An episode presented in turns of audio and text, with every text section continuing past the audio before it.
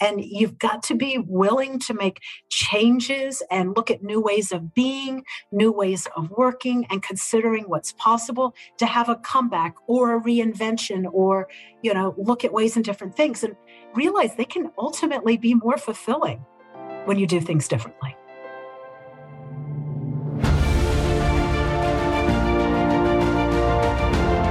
Hello and welcome to the Daily Helping with Dr. Richard Schuster. Food for the brain, knowledge from the experts, tools to win at life. I'm your host, Dr. Richard.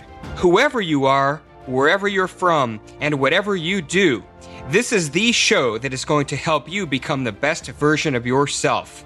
Each episode, you will hear from some of the most amazing, talented, and successful people on the planet who followed their passions and strive to help others. Join our movement to get a million people each day to commit acts of kindness for others. Together, we're going to make the world a better place. Are you ready? Because it's time for your daily helping. Thanks for tuning into this episode of the Daily Helping Podcast. I'm your host, Dr. Richard, and I am excited to share our guest with you today because what we're going to talk about is so timely and important. Her name is Shira Miller. She is a two time TEDx speaker. She has shared her expertise on Medium, LinkedIn, and Thrive Global, writing about well being at work and in the home, prioritizing self care, creating wellness based cultures, and authentic leaderships. Her story and opinions have been recognized in Shape, Health, First for Women, Quick and Simple, the Atlanta Journal Constitution, Emory Magazine, and the best-selling book the power of nice and trust your gut how the power of intuition can grow your business. By day shira also serves as the chief communications officer at a $2 billion corporation so she's keeping busy. Let's welcome her to the show. Shira miller it is awesome to have you on the daily helping podcast. Thank you dr richard. I am thrilled to be here. Um, there's so many things we could talk about but i want to i want to discover your journey. So let's hop in the, the Shira Miller time machine a little bit, roll back the layers of the onion. What puts you on the path you're on today? Because it's so important. Oh gosh. Well, on the path to helping people get unstuck, I am somebody who has gotten stuck and unstuck so many times in my own life. And you can really trace it back to over 30 years ago. I had a healthy weight loss. I lost over a third of my size. That was about 50 pounds almost 30 years ago. And that was the first time in which I started claiming a healthier life, greater well being. Um, and then over the years, there were numerous times that I got unstuck. Um, after divorce, back in 2009, I met the wonderful man who's now my husband, have a great marriage. Um, I had a business failure in 2009 during that little thing called the Great Recession. You might have heard of it, killed 200,000 small businesses, including my own.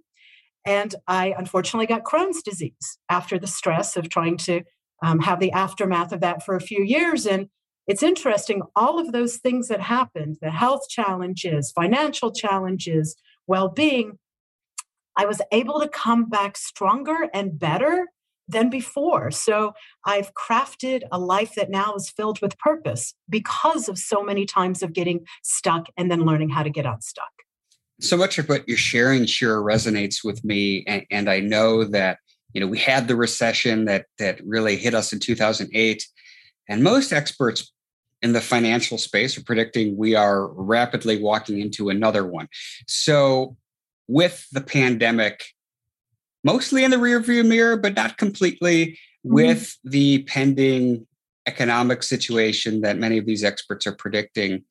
Talk to us about how amidst all of that we we find a way to have self-care. We find a way to be as you said to come back stronger to be better than we were before. Self-care should be every person's top priority and let me start out with a definition here sometimes when people hear self-care they think it's selfish. They're like, okay, are you going to go to a spa all day? Um, are you ignoring your responsibilities? Self care is the act of understanding what's important to your well being and making sure that you create time for it. It could be 15 minutes at the beginning of the day to journal. It could be taking a walk at lunch. It could be making sure that once a week you connect with a friend who uplifts you as much as you lift that individual up. So it's recognizing those acts of self care what takes care of you mentally, physically, emotionally, and then booking it on your calendar. When I look at each week, I make sure that I've got those instances protected on my calendar as I would a meeting with my CEO. So I like this, and, a lot of companies, for those uh, those of us listening that work for others, you know, your day job, you're working for a corporation, a large corporation, in a C-suite role. A lot of companies are starting to move to self-care in the workplace, but not everyone. And it's really up to each of us to find a way to build that in. And I like what you said, even if it's only 15 minutes, doing something important for us is from a mental health standpoint is crucial. But I, I, know one of the things that you talk about is you know the selfishness aspect of this is is caring for yourself. If you're saying, okay, like I when whatever that is, whether it's walking, whether it's journaling, as you said, meditating, whether it's watching Netflix, talk to us about how that's not really selfish and how that actually makes us better parents, better coworkers, etc. You need to give to yourself in order to be present for everybody else in your life. And that's, it's interesting. I don't know if you read the book, The Giving Tree, when you were a kid. I think we're all exposed to it at some point where the tree is giving to this little boy its branches, its leaves, all these different things, and it's left with nothing but a dead stump. It actually always made me cry, but it, but it had a really powerful message. In order to be present for everyone else, you've got to be in a good place yourself. I mean, otherwise, you'll be completely depleted. You won't be at the top of your game mentally, physically, energetically. I know that you're a dad. Um, if you're not taking care of your well being, you know, when we chatted for a few minutes, you talked about the importance of healthy eating in your life. I'm sure that is fueling even more energy to give back to your family and all the different business ventures that you've got, Dr. Richard. So it's just as important. It is our fuel, it is what we need to be there for everybody else. And a wonderful benefit is that we feel better. We think smarter. We have more energy. It improves our self esteem. It's good for us in so many ways. And focusing on self care helps us get unstuck. Okay, that's something I want to hone in on because you've used the word stuck several times. So give us the official Shira Miller definition of stuck. And uh, let's talk about how we get unstuck or how we avoid getting stuck in the first place? So, my definition of stuck is when your life circumstances aren't the ones that you want to lead. You, uh, let's just say in your career, as an example, you want it to be at a certain level and it's not. Or your love life, you might want to be in a healthy, fulfilling relationship and you find that you haven't been able to achieve that. So, stuck is just not living in alignment with your goals and desires. And it's so easy to get stuck. Most of us are stuck in multiple areas, but I've created a step by step process that's proven. I did a lot of research, interviewed over 100 people um, that helps people get unstuck from whatever obstacle you were facing.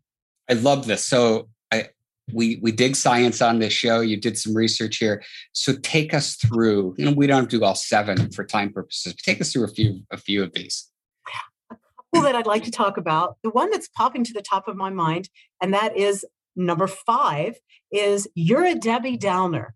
And that is people, and you remember Debbie Downer, Saturday Night Live, the Rachel Dratch, you know, skits. It's hilarious. Uh, but the truth of it is, when you're an individual and you choose pessimism over optimism, that can get you stuck. There's been a lot of science behind how optimism can lift you up, um, when you focus on gratitude, I know that is so much of your own platform, practicing acts of kindness. Um, when you're in that kind of place of positivity, uh, it's easier to get unstuck. You start creating opportunities. You see your way around obstacles. But when you live in a place of pessimism, it's almost a self fulfilling prophecy that when you expect everything to go wrong or to be bad, that's exactly what you're going to get. So that is something that I've seen from my interviews with people. Another one, this is actually number one of the seven things that gets you stuck, is something I call you don't do you. And that's when you're not living your authentic self. You feel that you have to act a certain way. Um, and it's gotten so much worse with the prevalence of social media uh, that you're not going to be accepted as yourself at work or in social groups. And so you adopt a persona that is less than true. And that is incredibly exhausting when you're trying to figure out, okay, I, have said these things, I've got to live this way, but gosh, it doesn't feel congruent with the rest of me. So those are a couple of examples of things that can get you stuck. So let's talk about let's let's take those in particular. Let's start with the Debbie Downer. What are your strategies for then addressing those so we can get unstuck? Okay. So if you're a Debbie Downer and you've started to realize it, because there typically is a Debbie Downer, and if you can't find anybody else in your social group, it just might be you. Um, cognitive reframing is a great way. And you're nodding your head, you're an expert in this area. When you look at a situation and you try to find the upside, or um, how can I look at it differently? And it might be, let's take a dramatic circumstance. Let's say things aren't going well at your job, or the culture has shifted and it feels really negative to you now. You could look at it and say, My gosh, I feel stuck. I have no options. I can't get out of it. Maybe the culture shift is a sign that it's time for you to do something different. You've grown. You need to be someplace else, or it creates an opportunity for you to be a positive force in your culture. So it's looking at the same circumstance, but finding the upside. Other things that can help gratitude, leaning into it and figuring out, you know, what am I grateful for in this world? You can make a daily gratitude list. There's been so much about um, Dr. Seligman's studies about listing three things each day that you're grateful for. I tend to do that before I go to sleep at night, um, and that can really change your perspective something you've educated me about because I've interviewed you and shared your subject matter expertise is a reticular activating system. And what you start to focus on, you're going to see more of. So when you start to focus on the good and gratitude, you're going to have more goodness come in. That's very true. You know, there's there is absolutely a neurobiological component to this and yes we talked about it a little bit in your book but you know it's it's like and, and i'm dating myself here it's like the uh, the old tootsie roll commercials where the kid everything he sees is a tootsie roll and the reality is eh, this is not a secret right guys like dale carnegie eh, you know jim rohn you know these these people we put on pedestals from the personal development world they've been talking about this for 80 years. It's only recently that we have the science to back it up. You know, Jim Rohn said that you're an average of the five people that you spend the most time with. And so we have these things in our brains also called mirror neurons. And mirror neurons are constantly kind of behind the scenes looking for sameness, right? Because the brain likes homeostasis. It likes things to be nice and even keel. So if your if your peer group is constantly watching the news, whatever whatever side of the political spectrum that, that they're on. Uh, but all they're doing is just constantly they're angry and all their social media posts are just oh this person did x and the world sucks. That whether you like it or not becomes kind of integrated into who you are.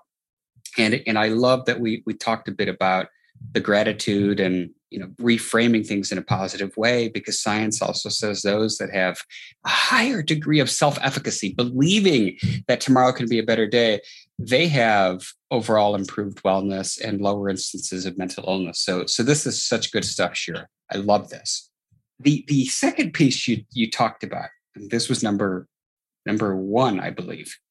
You don't do you so people living out of alignment. So i want to ask this question because we we just you know, had this little back and forth about you know reframing and you know surrounding yourself with like-minded people.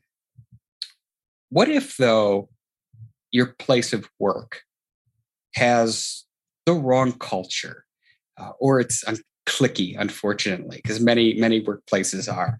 So and you can't just up and quit your job what are some strategies that you would give somebody who is in a job currently where you know, for whatever reason it doesn't look like there's an immediate exit possible for them where there are these negative pieces in the workplace? And and how would you advise them how to you know best shield themselves from that? A couple of different things. First you need to figure out what is in it for you Because if you look at your environment and it's a negative environment, what are you getting that might be positive? An example, it's a negative environment, but in our post COVID world, are you able to work remotely four or five days a week? Do you have, within this negative environment, the flexibility to take off and see your kids play soccer in the middle of the afternoon? If you start by realizing what's still in it for you, what are you getting from this job? Um, career wise, the culture isn't what you want it to be, but are you learning new things that can help you get to the next level somewhere else? People can judge themselves so harshly and create a black or white scenario where I'm in a place, I feel bad about myself, I'm feeling trapped here. But if you realize that you're still moving forward in other ways, that perhaps you are balancing things out in your life, I had a job that I'm not going to name um, back in the 90s that uh, I had a corporate job I loved. Then I went to another organization and it couldn't have been more different. It was a company that did wonderful things for the world, um, but the culture was awful. And uh, I did feel trapped there. I was there almost three years. What I ended up doing was focusing on myself and what I needed as an individual. That is where I lost the weight.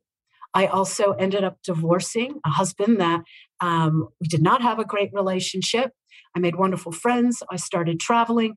I worked on me in a way that I didn't before. And that was part of my remapping my own self care. So, from that place, that experience where the job itself was just kind of eh, I ended up having a better, more fulfilling life. And then from the things I did, I still did a good job there. I was able to get something that really shot me to the next level at a different corporation. So start out by looking what's in it for you. And then within this negative culture, see if you can be a force of change. Do you supervise other people? Are you um, someone who is active with your peer group? Can you practice acts of kindness in the workplace that might become more contagious. So, see if you can become an agent of change. I know in our workplace, we practice something called culture of accountability, really strong in it, taking accountability and seeing uh, how can I make a difference? Even if something's not my job, what can I do to make a difference? See if you can be that agent of change. Then, if not, perhaps it's time um, after you know you feel like you've done all you can for your own well-being to start putting your ducks in a row and seeing what's possible in the future does that answer your question? It does. I, I love this and i want to take it a step further because let's say you, know, you, you talked about you know the, the culture in your organization is, is supportive and it it's there. Like obviously you're you're kind of leading that boat and, and people it understand that this is a healthy place to work. What if your organization doesn't really have some of these things built in? It doesn't not that it's necessarily a toxic culture but these components of self-care aren't really there what can you do as an employee to either bring it to hr or try and you know create this wave so that those resources are more available for people who work for that company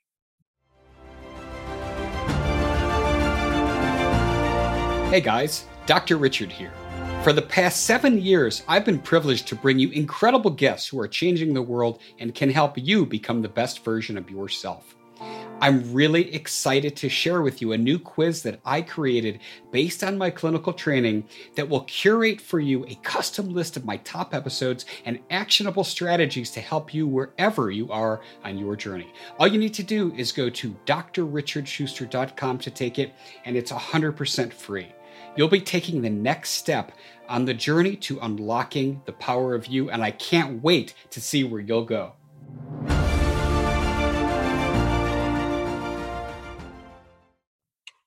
Start by creating it for yourself, and then when you bring it to HR, I think it's better to bring it with a sense of consensus.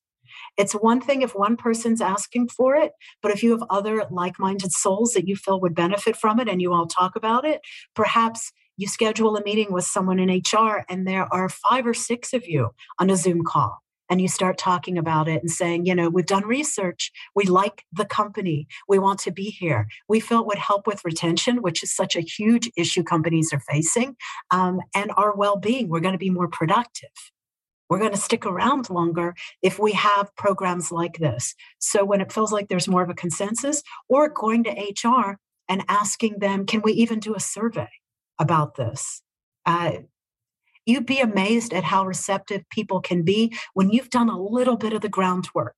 If you ask HR to do everything and they're overburdened with things going on, they might have all the best intentions of the world. But if you go to them with the beginning of a groundswell, the beginning of proof that we need something like this. We love when employees come to us about information like this. That's how real change happens. And I'll give you an example.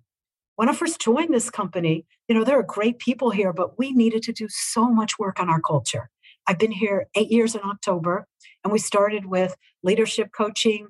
We had our um, extended leadership team, which is directors and above.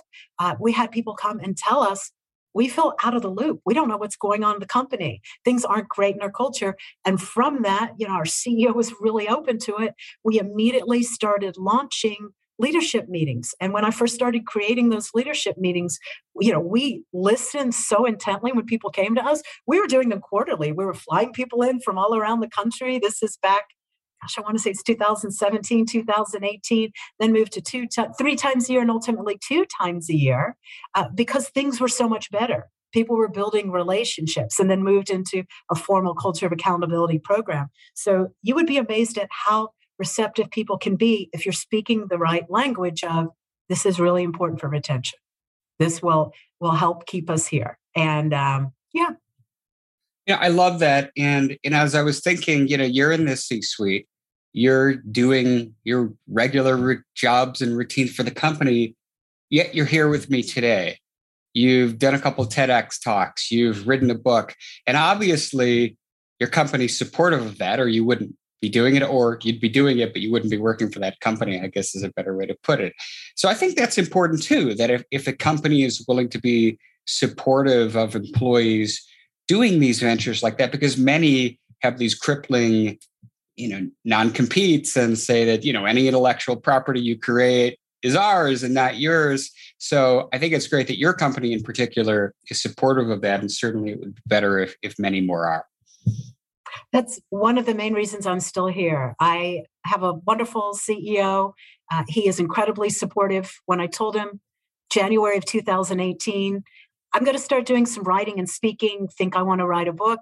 His response, that's fantastic. That's going to benefit all of us. That's that's great. So with that support, I have remained in place and it's been fulfilling.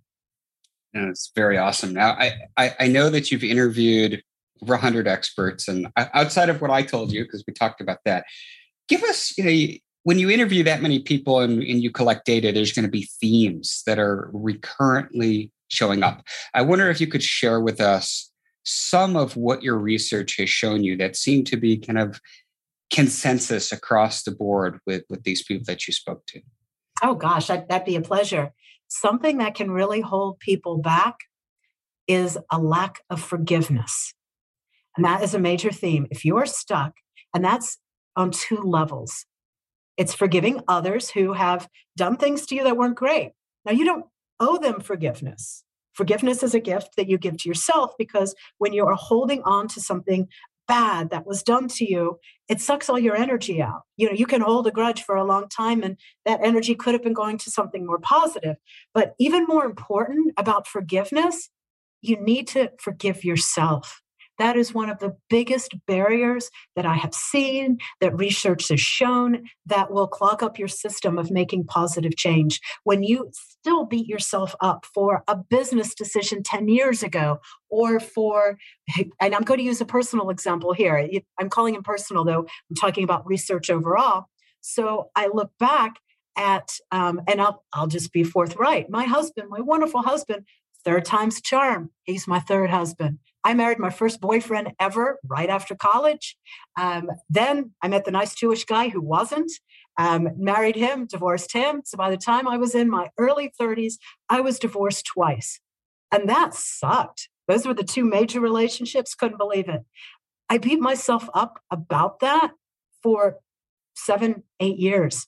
Dated a lot of guys, didn't trust myself to make the right decision. But then when I finally realized you've moved on past this, forgive yourself, and did the work, I was ultimately able to meet Justin.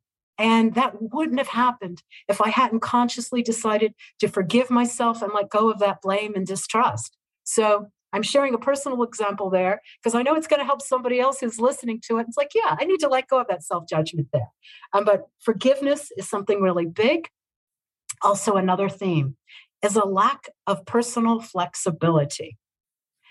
I'll give a career example here. You might have crushed it in your business for so many years doing the same thing, but then the market changed or COVID happened and suddenly the way you were working, it doesn't work anymore. Well, at that point, you could be like an ostrich trying to burrow your head down into the sand, or you might have to make a pivot. People who were unwilling to make pivots were left behind. They didn't adapt.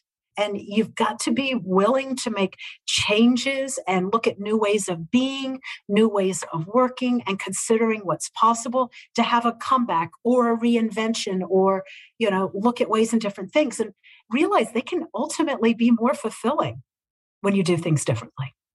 I love that. Shira, time has flown by, but you've given us some really fantastic, tangible strategies that people can use in their work at home to get unstuck very timely. And I'm grateful for you being with us today. As you know, I wrap up every interview by asking my guests this question that is, what is your biggest helping? That one most important piece of information you'd like somebody to walk away with after hearing our conversation today? I want people to realize that no matter how you're stuck, whatever your age is, you can always get unstuck you can overcome obstacles. It's about following a process, having patience, love for yourself, practicing self care, and then you can make all the changes you need in your life. Perfect. Tell us the name of your, of your book again, which is available everywhere. Thank you. It's free and clear. Get unstuck and live the life you want. And you can read any other articles about it if you go to shiramiller.com. That's Shira, S H I R A, Miller.com. I have a lot of great content on there and a quiz for people to take to find out how you're stuck and what to do about it. Outstanding. And we're going to have links to the book and everything Shira Miller at the show notes for her episode at thedailyhelping.com. So check it out there. Well, Shira, this has been awesome. Thank you so much for coming on today and, and sharing with all of us. Thank you. Absolutely. And to each and every one of you who took time out of your day, thanks to you as well. If you like what you heard, go give us a follow on Apple Podcasts and leave us a five star review because that is what helps other people find the show. But most importantly, go out there today and do something nice for somebody else, even if you don't know who they are, and post it in your social media feeds using the hashtag MyDailyHelping because the happiest people are those that help others.